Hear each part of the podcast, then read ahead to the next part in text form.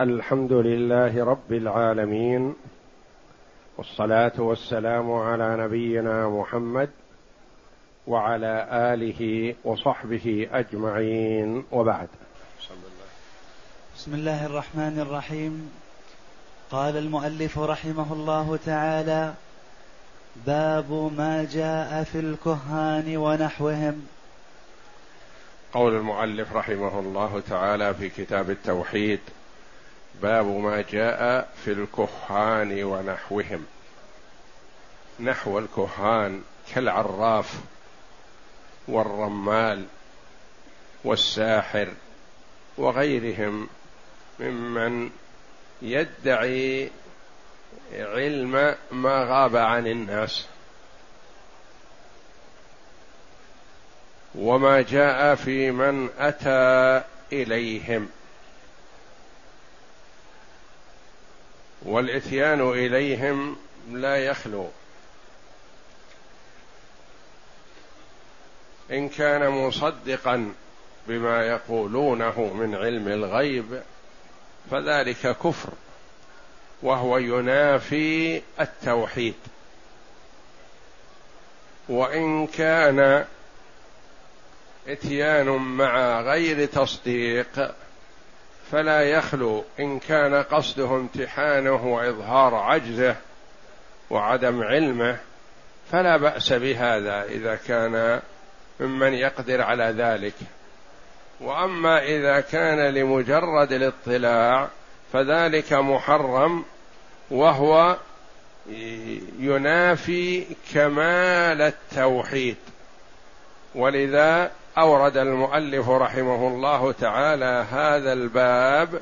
في كتاب التوحيد لان الاتيان اليهم لا يخلو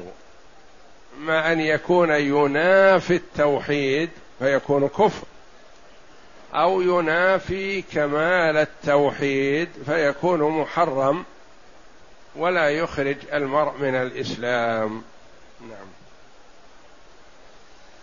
روى مسلم في صحيحه عن بعض ازواج النبي صلى الله عليه وسلم عن النبي صلى الله عليه وسلم قال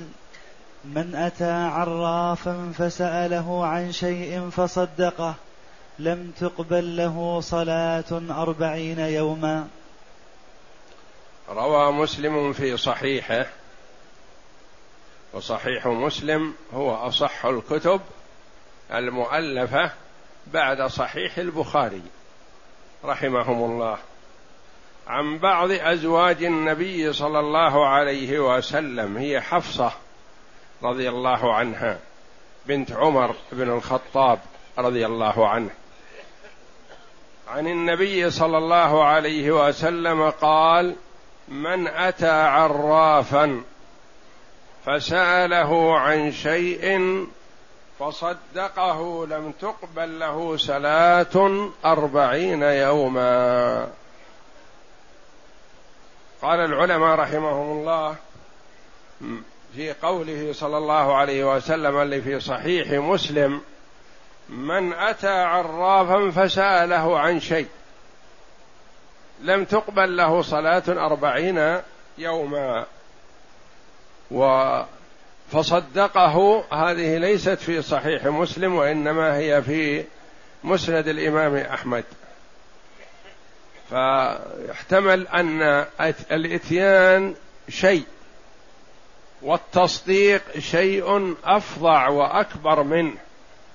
لانه سياتينا من اتى عرافا او كاهنا فصدقه بما يقول فقد كفر بما انزل على محمد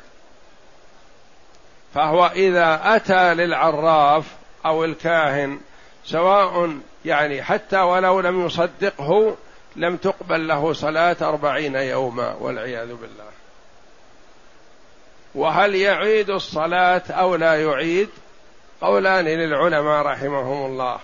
منهم من قال يعيد ومنهم من قال هذا من باب الزجر أن من عن إتيان الكهان والعرافين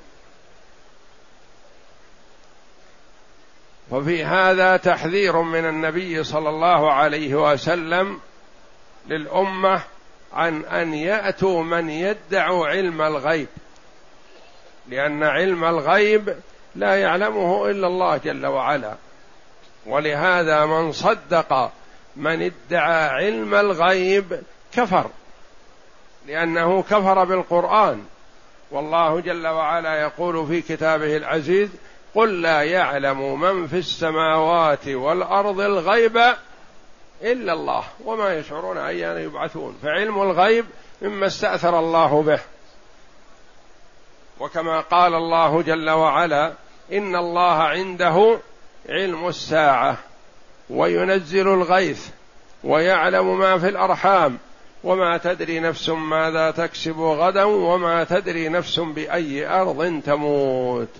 هذه الامور الخمسه مما استاثر الله جل وعلا بها لا يعلمها لا ملك مقرب ولا نبي مرسل ويعلم ما في الارحام قد يقول قائل بدا الاطباء يعرفون ما في الرحم هو ذكر او انثى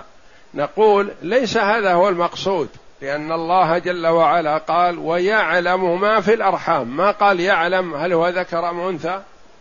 قال يعلم ما في الارحام فلا يعلم ما في الارحام علم حقيقي كامل من جميع الوجوه الا الله واما كون ذكر او كون انثى يمكن يرى لانه في الاله في اله الذكوريه واله الانوثيه ترى بالمكبر والالات الحديثه يرى وهذا لا اشكال فيه لكنه يعلم ما في الارحام هو شقي او سعيد يعلم ما في الأرحام هل هو من أهل الجنة أو من أهل النار يعلم ما في الأرحام أهو يولد حيا أو ميت يعلم ما في الأرحام أهو يكون غني أم فقير يعلم ما في الأرحام أيطول عمره أم يقصر يعلم ما في الأرحام ماذا تكون حياته وهكذا فعلم ما في الأرحام استأثر الله جل وعلا به ما يعلمه لا ملك مقرب ولا نبي مرسل وكون الأطباء يعلمون أنه ذكر أو أنثى هذا ما في إشكال ولا ينافي الآية ولا الحديث ما ينافي لأنهم بوسائلهم والحديثة يطلعون على حالته لكن العلم من جميع الوجوه عما في الرحم لا يعلمه إلا الله جل وعلا فيحذر النبي صلى الله عليه وسلم من اتيان الكهان والناس بسبب غلبه الجهل وبعدهم عن السنه وما جاء عن النبي صلى الله عليه وسلم ترى الكثير منهم يذهب الى هؤلاء الكهان يقول هذا ولي هذا سيد هذا يدرك هذا يعرف هذا عراف هذا كذا ما يجوز هذا لأن من ادعى علم الغيب فقد كفر ومن صدقه في ادعائه علم الغيب كفر مثله لأنه يكون مكذب للقرآن نعم وعن أبي هريرة عن النبي صلى الله عليه وسلم قال من أتى كاهنا فصدقه بما يقول فقد كفر بما انزل على محمد صلى الله عليه وسلم رواه ابو داود وهذا حديث ابي هريره رضي الله عنه فيه من اتى كاهنا فصدقه بما يقول اذا صدقه فيما يقول كفر والاول من اتى عرافا فساله عن شيء لم تقبل له صلاه يعني فرق بين ان ياتيه ويصدقه يعتقد صدقه فهذا كفر لأنه تكذيب للقرآن ومن أتاه ثم قال له قول ولم يصدقه هذا لم تقبل له صلاة أربعين يوما يعني معناه أنه لم يخرج من الإسلام لكنه أتى كبيرة من كبائر الذنوب من أتى كاهنا فصدقه بما يقول فقد كفر بما انزل على محمد ما هو المنزل على محمد صلى الله عليه وسلم القران كيف كفر بالقران لانه يكون مكذب للقران واين وجه التكذيب للقران وجه التكذيب للقران ان ان الله جل وعلا يقول في القران قل لا يعلم من في السماوات والارض الغيب الا الله فإذا صدق هذا الكاهن بما يقول فقد ادعى أنه يعلم الغيب فإذا وقر في نفسه أن هذا يعلم الغيب فقد كفر بالقرآن يعني يكون كذب بالقرآن والمكذب بالقرآن كافر بالقرآن ففي هذا تحذير من النبي صلى الله عليه وسلم للامه عن اتيان هؤلاء وسياتي تعريف الكاهن والعراف الى اخره نعم وللاربعه والحاكم وقال صحيح على شرطاهما عن ابي هريره من اتى عرافا او كاهنا فصدقه بما يقول فقد كفر بما انزل على محمد صلى الله عليه وسلم وللاربعه يعني اصحاب السنن أبو داود والترمذي والنسائي وابن ماجه رحمة الله عليهم والحاكم في صحيح الحاكم عن أبي هريرة رضي الله عنه من أتى عرافا العراف سيأتي تعرف أنه من يدعي معرفة الأشياء قبل وقوعها أو كاهن الذي يدعي علم الغيب وكما تقدم لنا أنه كان هناك كهان في الجاهلية في كل حي كاهن يترافعون اليه ويرجعون اليه ويسالونه عما يشكل عليهم فقد فيخبرهم على سبيل التخمين فقد يقع ما اخبر على ضوء ما اخبر فيفتتن الناس بهذا فصدقه بما يقول جاءه فصدقه عرفنا ان مجيء الكاهن لا يخلو من امور ان جاءه لتعجيزه ولفضيحه امام الناس انه لا علم عنده هذا لا باس وحسن لمن يستطيع ذلك يظهر كذبه اتاه ليساله لكن لما ساله تردد في خبره ما صدقه هذا لم تقبل له صلاة أربعين يوما والعياذ بالله لما بخطواته وذهابه إلى الكاهن ان ذهب الى الكاهن واخبره بخبر ما وصدقه قال الكاهن يقول كذا الساحر يقول كذا العراف يقول كذا هذا صحيح هذا واقع هذا كفر بالقران والعياذ بالله من اتى عرافا او كاهنا فصدقه بما يقول فقد كفر بما انزل على محمد صلى الله عليه وسلم والمنزل على محمد صلى الله عليه وسلم وهو القران نعم ولابي يعلى بسند جيد عن ابن مسعود مثله موقوفا ولابي يعلى بسند جيد عن عبد الله بن مسعود رضي الله عنه مثل السابق موقوفا على ابن مسعود يعني من قول ابن مسعود رضي الله عنه والصحابي رضي الله عنه اذا قال قولا ولو انه اتى به بنفسه رضي الله عنه فهو مثله ما يقول على الله بلا علم لا بد انه علم هذا الشيء والموقوف الموقوف على الصحابي والمرفوع المنسوب الى النبي صلى الله عليه وسلم والصحابي رضي الله عنه اذا قال قولا لا مجال للراي فيه لان فيه بعض الاراء يقولها الصحابي رضي الله عنه اجتهادا كما يجتهدون في المسائل الفقهيه يجتهدون في المسائل الفقهيه واما المسائل التي لا مجال للاجتهاد فيها كأن يكون أخبار عن كفر أو نحو ذلك فهذا فهذا يكون حكم حكم المرفوع وإن كان موقوف على الصحابي رضي الله عنه نعم وعن عمران بن حسين مرفوعا ليس منا من تطير أو تطير له أو تكهن أو تكهن له أو سحر أو سحر له ومن أتى كاهنا فصدقه بما يقول كفر بما انزل على محمد صلى الله عليه وسلم رواه البزار باسناد جيد ورواه الطبراني في الاوسط باسناد حسن من حديث ابن عباس دون قوله ومن اتى الى اخره عن عمران بن حسين رضي الله عنه عن النبي صلى الله عليه وسلم قال ليس منا هذا من الاحاديث التي فيها الزجر النبي صلى الله عليه وسلم يزجر وينهى الامه عن ان تفعل هذه الافعال والحديث الزجر والوعيد احسن ان تمر كما جاءت عن النبي صلى الله عليه وسلم لانه ابلغ في الزجر فلا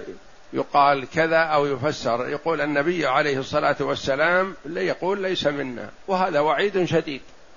من نفاه النبي صلى الله عليه وسلم عن أنه منه أو من سنته أو من شريعته الويل له ليس منا من تطير أو تطير له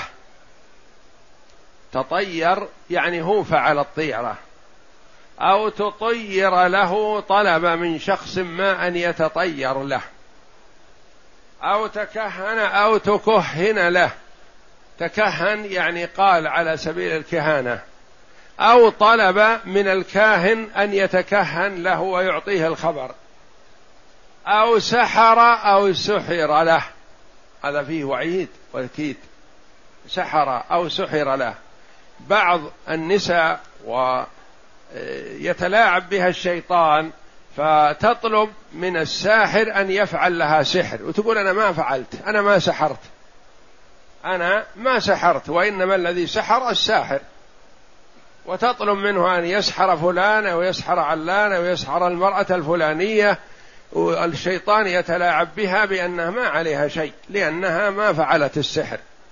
فالنبي صلى الله عليه وسلم يقول من فعل ذلك ليس منا ليس منا من تسح من سحر أو سحر له يعني طلب من الساحر أن يعمل له السحر أو طلب من الشخص أن يتطير له قال انظر مثلا كأن يقول اخرج نيابة عني اسير الطير آه، واخبرني ماذا يكون هل تأتي عن يمينك أو تأتي عن شمالك أو آه، تذهب مدبرة أو تقابلك ناطحة أو نحو ذلك ولكل اتجاه من اتجاه الطير عندهم في الجاهلية حكم إن ذهب عن يمينه فذاك علامة أن هذا حسن وإن ذهب على شماله فذلك تشاؤم ويرجع والإقبال والإدبار لكل واحد منهما طريقة عندهم فالنبي صلى الله عليه وسلم يحذر الامه من هذا وسواء فعل هو هذا الشيء او طلب من احد ان يعمل له ذلك ومن اتى كاهنا فصدقه بما يقول فقد كفر بما انزل على محمد كل هذا تحذير من النبي صلى الله عليه وسلم من اتيان الكهان والكهان كلما ضعف العلم كثروا وكلما زاد العلم وانتشر خفوا وقلوا وبعضهم يتظاهر بالولايه وانه ولي من اولياء الله وان الله يطلعه على ما لم يطلع على على هذا غيره وهكذا وبعضهم يظن فيه الزهد وبعضهم يظن فيه انه حبيب الله او نحو ذلك وكل هذه تخيلات وتلاعب منهم بعقول البشر سخاف العقول ما يذهب اليهم الا قليل العقول واما من كان عنده عقل جيد وايمان بالله يعرف انه لا يعلم الغيب الا الله وانما هذا آه، تكهن نعم قال البغوي العراف الذي يدعي معرفة الأمور بمقدمات يستدل بها على المسروق ومكان الضالة العراف من اسمه يعني يدعي المعرفة يأتون إليه يقولون مثلا خرجت الضالة خرجت الناقة من عندنا أو الجمل ما عاد أين هو أين نبحث عنه فيقول تجدونه مثلا في المكان الفلاني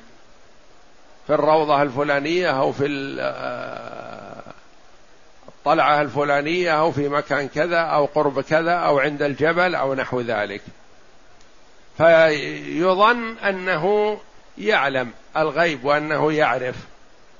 وهو يستخدم للشياطين والجن والجن تطلعه الجن عندهم القدرة أعطاهم الله جل وعلا القدرة على قطع المسافات البعيدة بوقت يسير فممكن يطير في الجو الجني ويبحث عن جملهم او بعيرهم فيجده في المكان فيخبر هذا الكاهن والعراف فيقول العراف هو في المكان الفلاني اذهبوا فخذوه فيذهبون فيجدونه في مكانه لكنهم ما ذهبوا الى هذا العراف الا لكونهم يرون انه يعرف ويدعي وعنده علم بالامور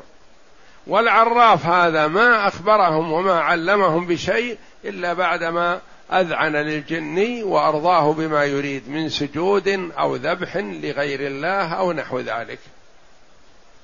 العراف الذي يدعي معرفة الأمور بمقدمات يستدل بها على المسروق ومكان الضاله هو ما يقول أخبرني الجني ولا يقول أخبرني الشيطان يقول وين ذهب قالوا ذهب مثلا من جهة كذا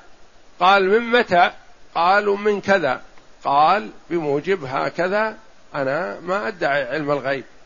لكن ما دام خرج من هذا الطريق وله ثلاثة أيام فالآن تجدونه في الروضة الفلانية في المكان الفلاني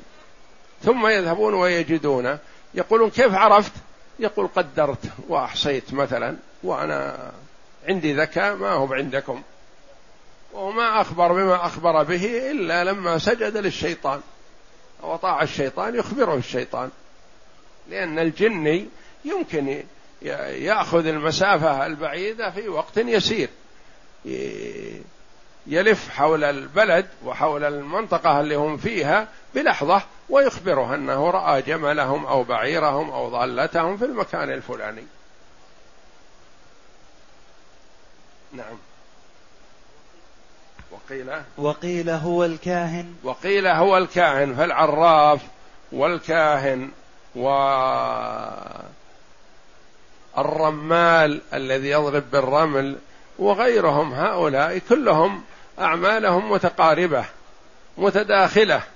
كلهم ما يقعون في ما يدركون ما يدركونه إلا بعد الإذعان للشياطين وهم يدعون أنهم يعرفون هذا باشياء ما يدركها الناس يجحدون عن انهم يسجدون للشياطين يقول افتح لي راحتك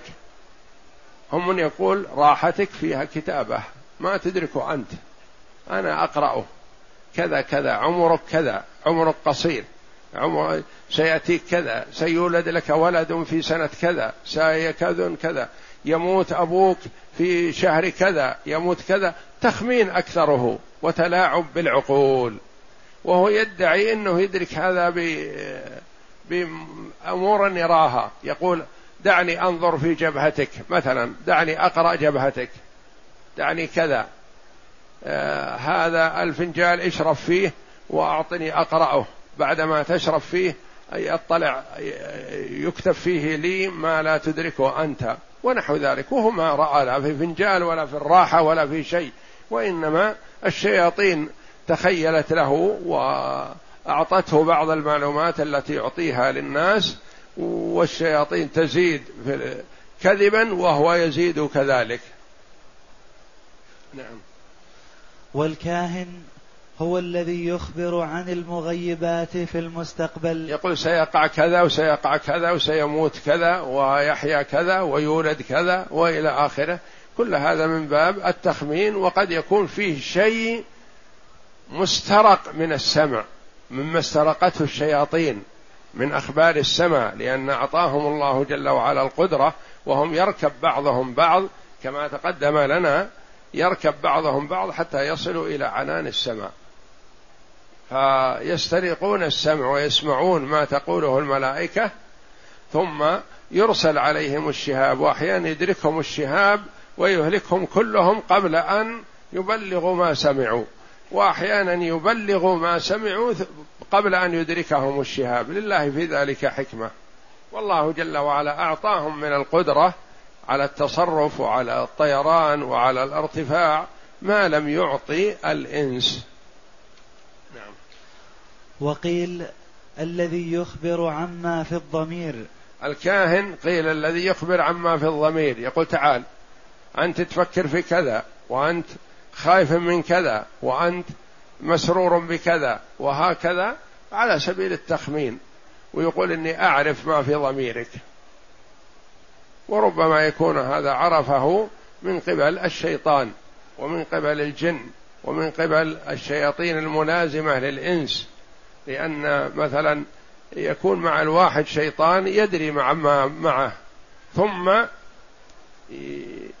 شيطان هذا يخبر شيطان هذا والشيطان يخبر الكاهن فيقول الامر كذا وكذا نعم وقال ابو العباس ابن تيميه أراد به شيخ الإسلام ابن تيمية رحمه الله نعم العراف اسم للكاهن والمنجم والرمال ونحوهم ممن يتكلم في معرفة الأمور بهذه الطرق يقول العراف اسم للكل لأنه يدعي المعرفة فهو اسم للكاهن واسم للمنجم الذي ينظر في النجوم ويقول كذا بيحصل كذا وبيحصل كذا بموجب نظري في النجوم والرمال الذي يخط في الرمل ويقول كذا سيموت كذا وسيولد كذا إلى آخره بمن يتكلم في معرفه الامور بهذه الطرق طرق الكهانه او طرق التنجيم او طرق الرمال والخط في الارض نعم وقال ابن عباس في قوم يكتبون ابا جاد وينظرون في النجوم ما ارى من فعل ذلك له عند الله من خلاق وقال ابن عباس رضي الله عنه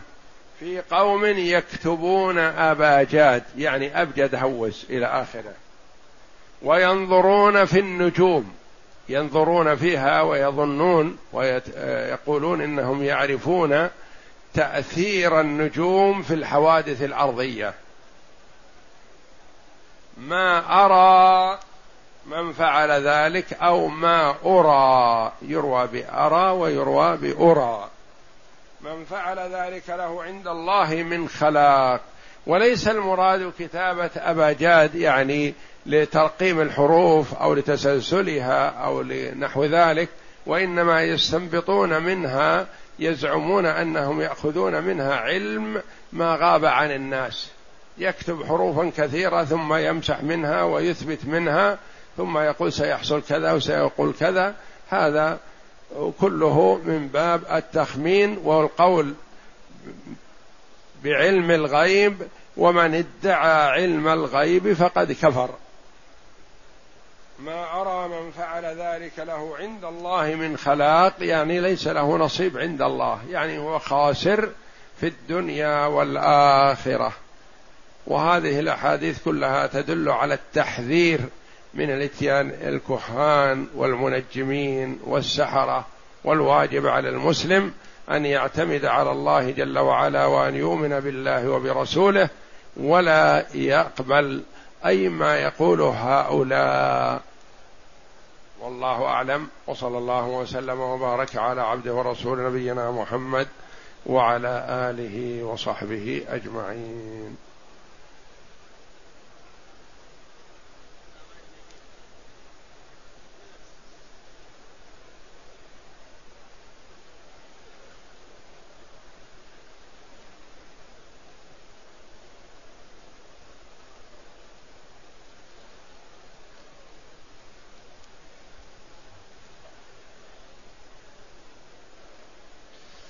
يقول السائل هل يجزي إخراج زكاة الفطر اليوم الجمعة بعد صلاة التهجد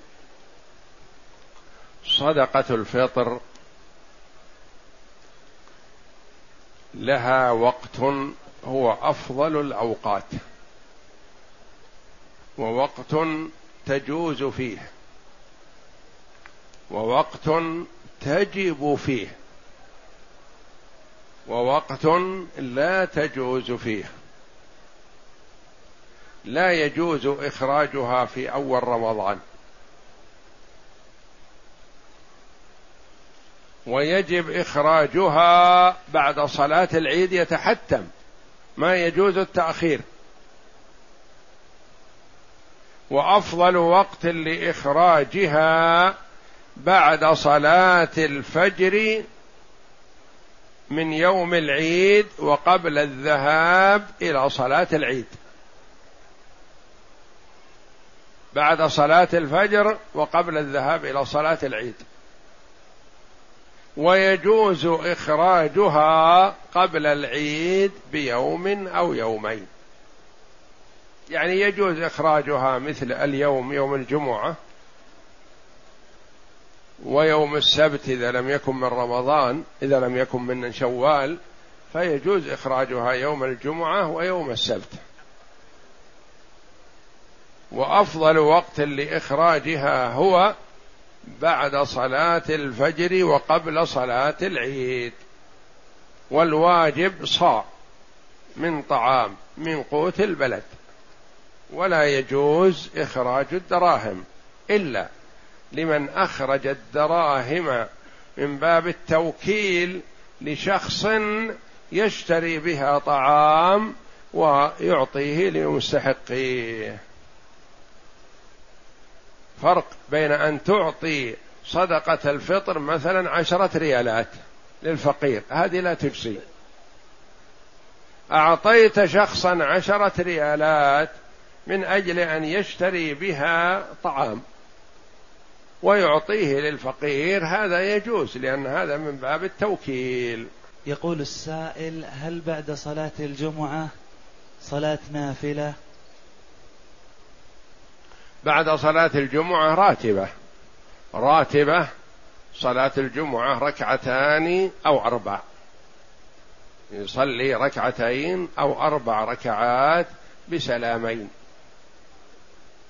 قال بعض العلماء إن صلاها في المسجد فيصليها أربع وإن صلاها في البيت فيصليها ركعتين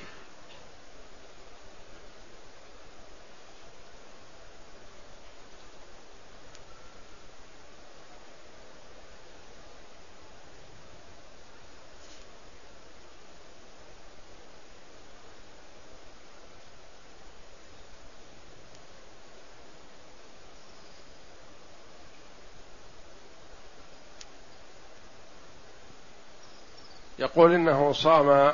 في بلاده قبل المملكه بيوم و والان هو في المملكه فاذا افطر اهل بلده يفطر معهم واقول الغالب ان كثير من البلاد الان ما يعتمدون الاشهر بالرؤيه سوى المملكه ومن يقلدها او يتبعها ما يت... ما يهتمون وانما يحسبون ويقول قبل رمضان بايام يقول رمضان يوم كذا وقبل العيد بايام يقول يوم العيد بكذا وهذا لا يجوز والنبي صلى الله عليه وسلم قال صوموا لرؤيته وافطروا لرؤيته فلا يجوز الان ان نقول ان العيد غدا او بعد غد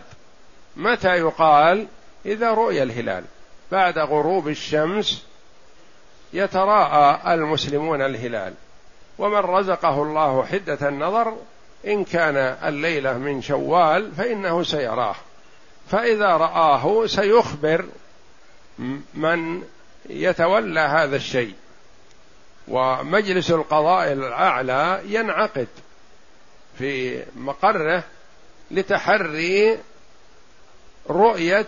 من يراه لاخباره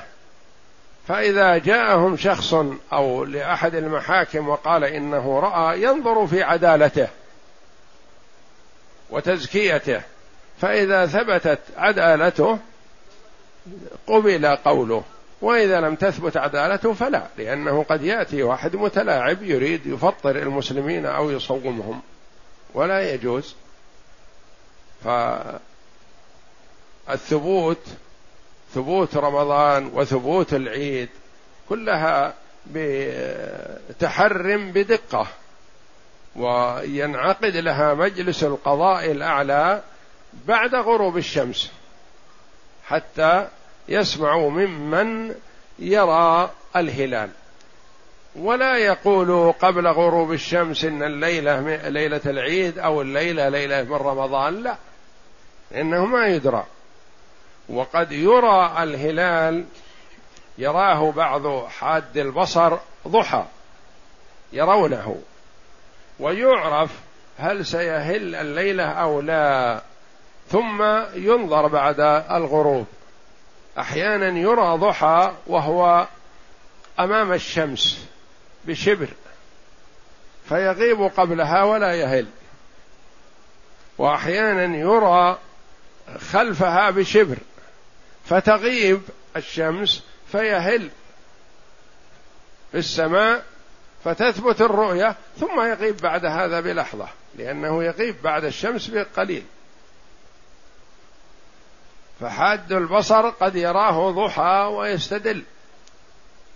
واما ان يقال بالحساب فلا يجوز هذا لان النبي صلى الله عليه وسلم قال صوموا لرؤيته وافطروا لرؤيته فإن غم عليكم فأكملوا العدة إذا غم علينا هلال رمضان نكمل عدة شعبان ثلاثين يوما إذا غم علينا هلال شوال نكمل رمضان ثلاثين يوما فعلى من كان معنا أن يكون إفطاره معنا ولا يتقدمنا ولو أفطر أهل بلده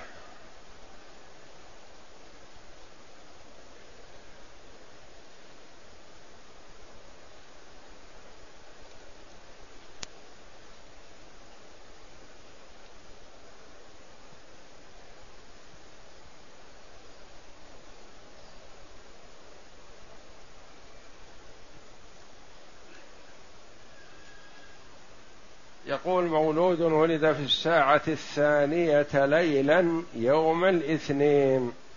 كيف يحسب اليوم السابع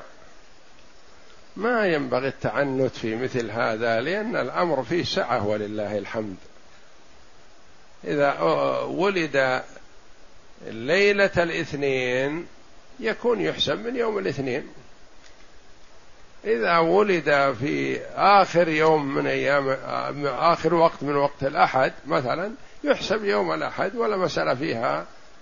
سعة ولله الحمد ولا ينبغي التعنت أو التشدد أو النظر في الساعة والدقيقة للمولود من أجل العقيقة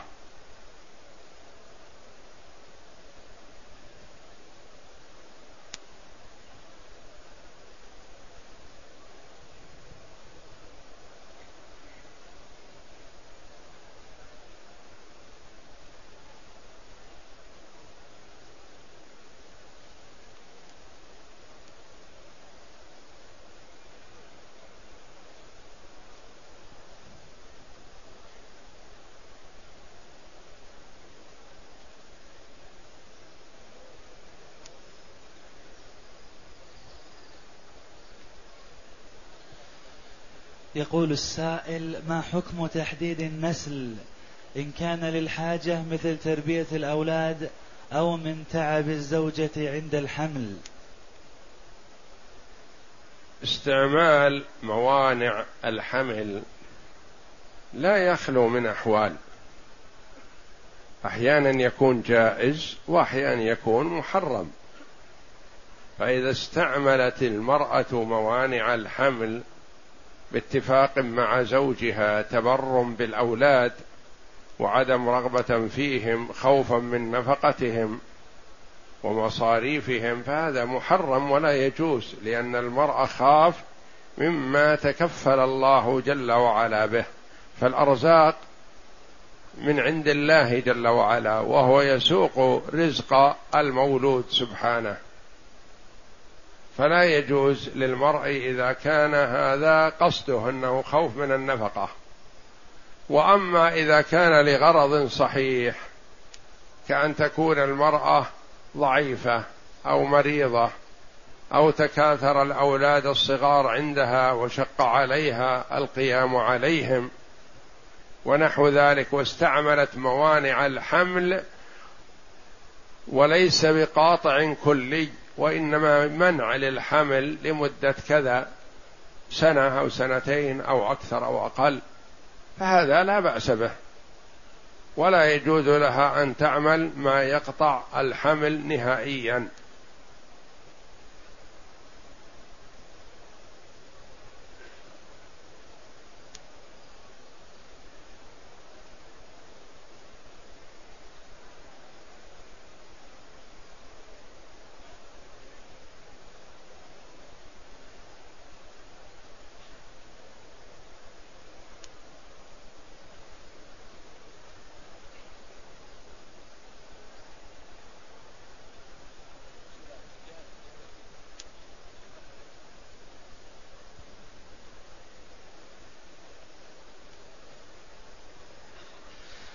يقول السائل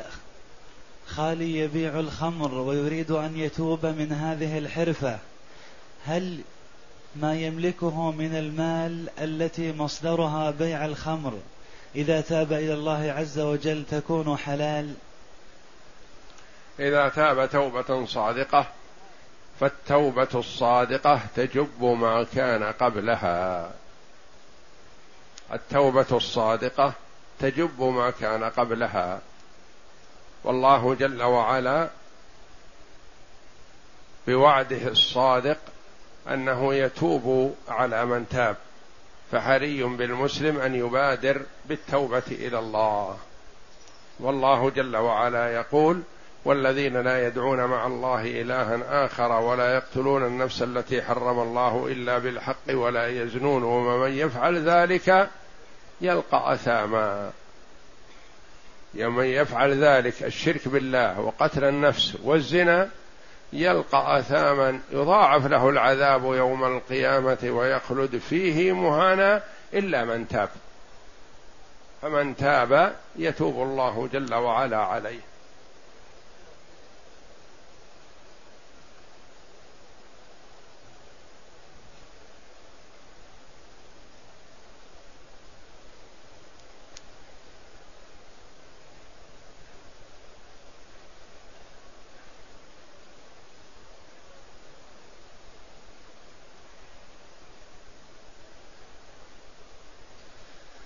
يقول السائل أريد أن أذهب لجدة هل لي أن آتي منها بعمرة لأخت لي متوفية مع العلم بأنني قد اعتمرت لنفسي لا بأس عليك ما دام أنك تذهب لجدة لغرض وخرجت وتريد التوجه إلى مكة فلك أن تحرم بعمرة لك أو لمن شئت من الأموات او من الاحياء بعد علمه بشرط ان يكون غير قادر على الوصول الى مكه تحرم عن الميت متى شئت وتحرم عن الحي بشرطين ان يعلم عنك قبل ان تحرم وان يكون غير قادر على الوصول الى مكه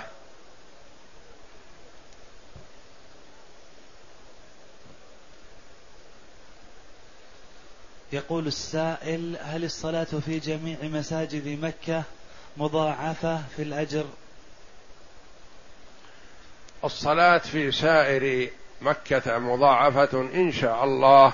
كما قرر ذلك كثير من العلماء رحمهم الله ومن الأدلة على ذلك أن النبي صلى الله عليه وسلم دخل مكة صبيحة يوم أربعة ذي الحجة في حجة الوداع وطاف صلى الله عليه وسلم بالبيت وسعى بين الصفا والمروة ثم خرج إلى الأبطح ونزل هناك فكان صلى الله عليه وسلم يصلي بالأبطح بأصحابه فلو كانت الصلاة بالأبطح بواحدة وفي الحرم هذا شرفه الله بمائة ألف صلاة ما كان النبي صلى الله عليه وسلم يحرم اصحابه من الصلاه في الحرم لكنها مضاعفه هنا وهناك ان شاء الله لكن لا نقول ان الصلاه في اي مكان مثل الصلاه في الحرم لا لا شك ان الصلاه في هذه البقعه افضل لكن من حيث مضاعفه العدد كلها مضاعفه باذن الله وهنا افضل لقدم المكان في العباده والقرب من الكعبه وغير ذلك من الميزات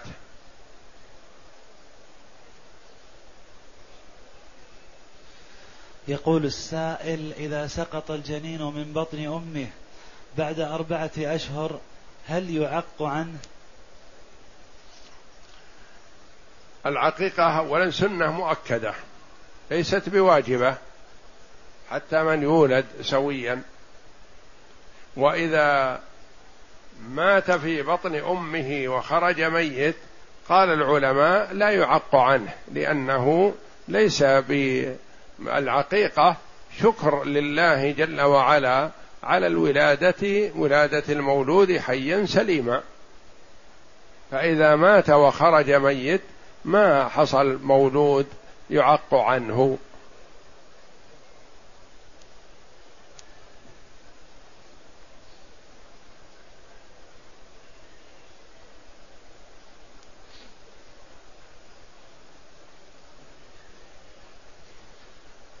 يقول السائل في بعض البلاد إذا تأخر عنهم الغيث يقولون أن الساحر هو الذي فعل ذلك فيذهبون إليه ويعطونه لكي يذهب عنهم هذا لا يجوز هذا محرم والساحر ما بيده من الأمر شيء والأمر بيد الله جل وعلا وحده إن الله عنده علم الساعة وينزل الغيث ويعلم ما في الأرحام وانما هذا من تلاعب الشيطان بهم والساحر يتلاعب بهم يتظاهر امامهم انه بيده شيء وليس بيده من الامر شيء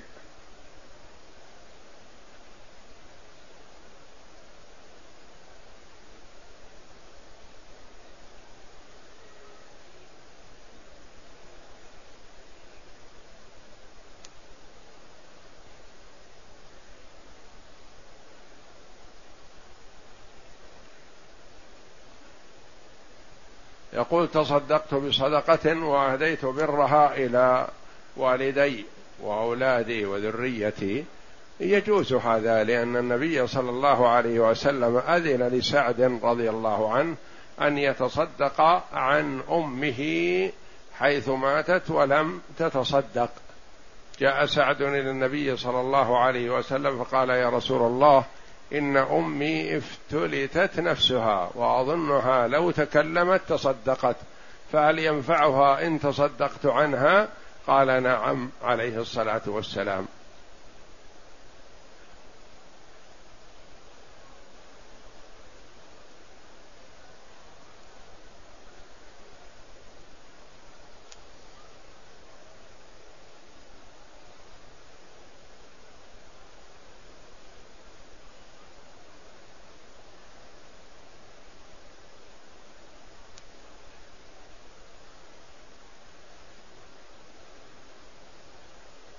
يقول انه احرم بعمره من جده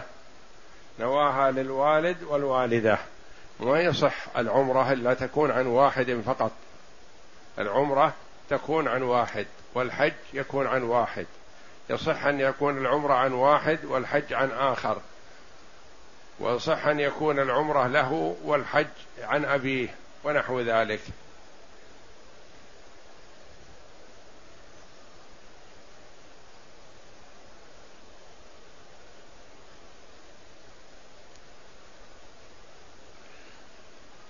يقول السائل هل الكفر المذكور في الأحاديث الباب هو الكفر المخرج من الملة قيل أنه هو الكفر المخرج من الملة لأنه يكون مكذب للقرآن إذا صدق الكاهن أو الساحر وقيل إن هذا كفر دون كفر كقوله تعالى ومن لم يحكم بما انزل الله فاولئك هم الكافرون فاولئك هم الظالمون فاولئك هم الفاسقون قال ابن عباس رضي الله عنهما كفر دون كفر وظلم دون ظلم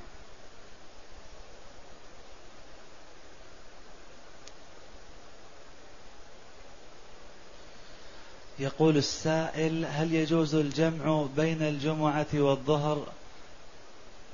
بين الجمعة والعصر جمع تقديم الجمعة لا يجمع معها إذا صلى الجمعة في مسجد فلا يجمع معها صلاة أخرى لا يجمع معها العصر وإذا صلى الظهر بدل الجمعة لكونه مسافر فيجمع معها العصر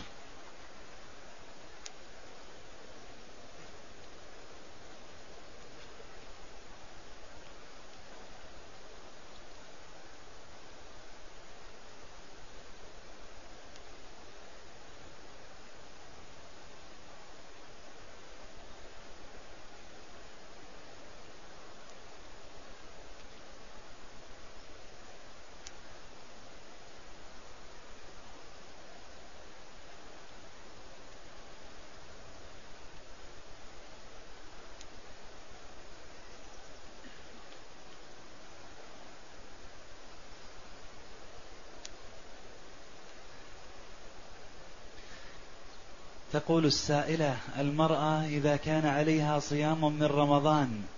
فهل يجوز لها أن تصوم الست من شوال ثم تصوم ما بقي عليها من رمضان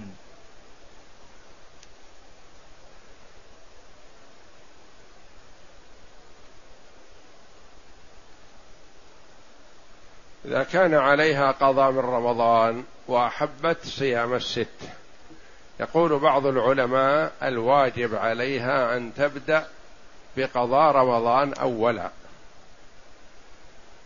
لان النبي صلى الله عليه وسلم قال من صام رمضان واتبعه ستا من شوال فهي صامت الست اول قال ما صامت رمضان كامل باقي عليها منه فالاولى لها ان تصوم القضاء أولا ثم إن أمكنها صيام الست فحسن آخرون قالوا لها أن تصوم الست من شوال وإن كان بقي عليها من رمضان لأن قضاء رمضان وقته موسع في أحد عشر شهر والحمد لله من شوال إلى شعبان كل وقت للقضاء وأما الست فهي محصور وقتها في شوال ولعل الاولى لها خروجا من الخلاف ان تبدا بالقضاء فاذا اهتمت بالقضاء فانها ستنهيه باذن الله ويبقى بقيه لصيام الست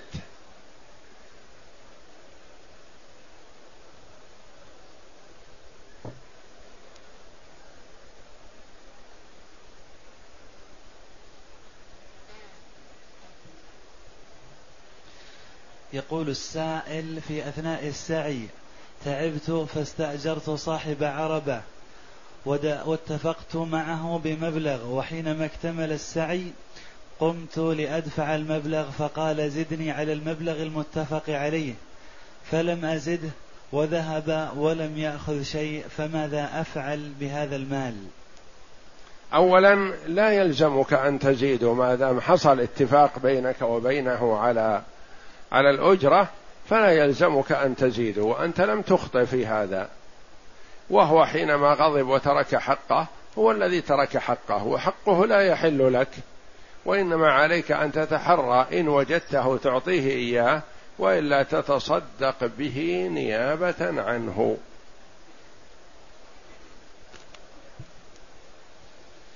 يقول السائل هل في الفواكه زكاه الفواكه ليس فيها زكاة واجبة وإنما صدقة التطوع في كل شيء يعني يعطي منها صدقة تطوع هذا حسن وأما من حيث الوجوب فلا يجب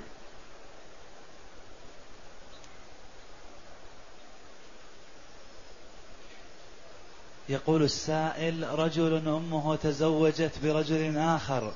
هل تلزمه النفقه عليها وهل يعطي الزكاة لإخوانه من أمه إذا كانوا قصر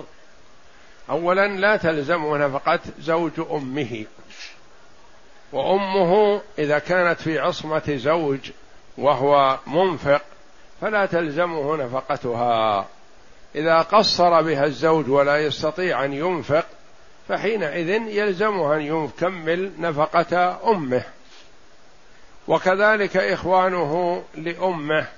لا يلزمه نفقتهم ما دام لا يرثهم ما دام أبوهم موجود فهو لا يرثهم لأن الأب يحجب وإنما الصدقة عليه الإنفاق عليهم من البر والصلة وإذا أعطاهم من زكاة ماله فلا بأس يعطيهم من الزكاة لأنه لا يرثهم وأما إذا كان يرثهم فلا يعطيهم من زكاة ماله وإنما يعطيهم من رأس ماله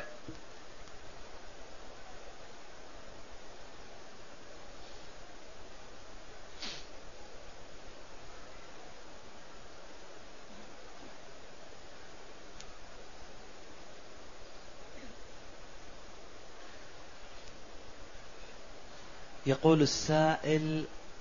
كنت عاق لوالدي وماتوا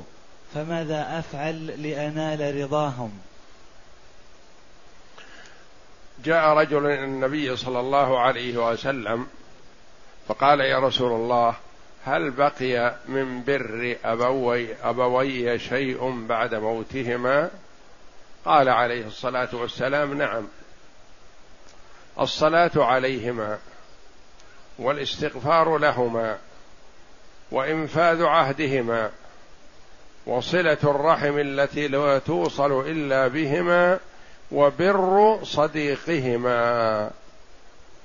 من كان واصل وبار في حال الحياه واحب ان يواصل المشوار بعد مماتهما هذه الباقيه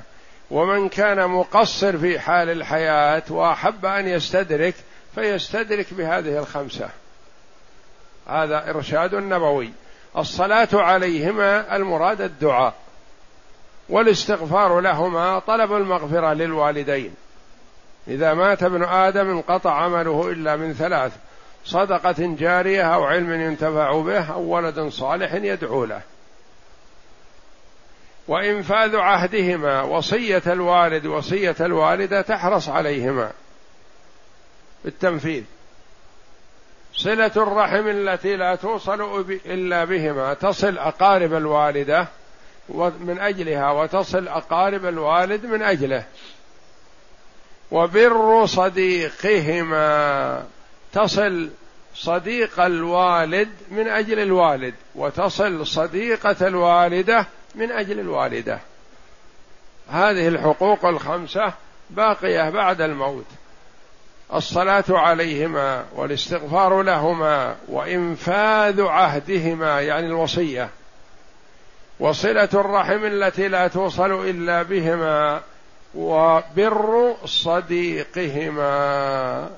والله اعلم وصلى الله وسلم وبارك على عبد ورسول نبينا محمد وعلى اله وصحبه اجمعين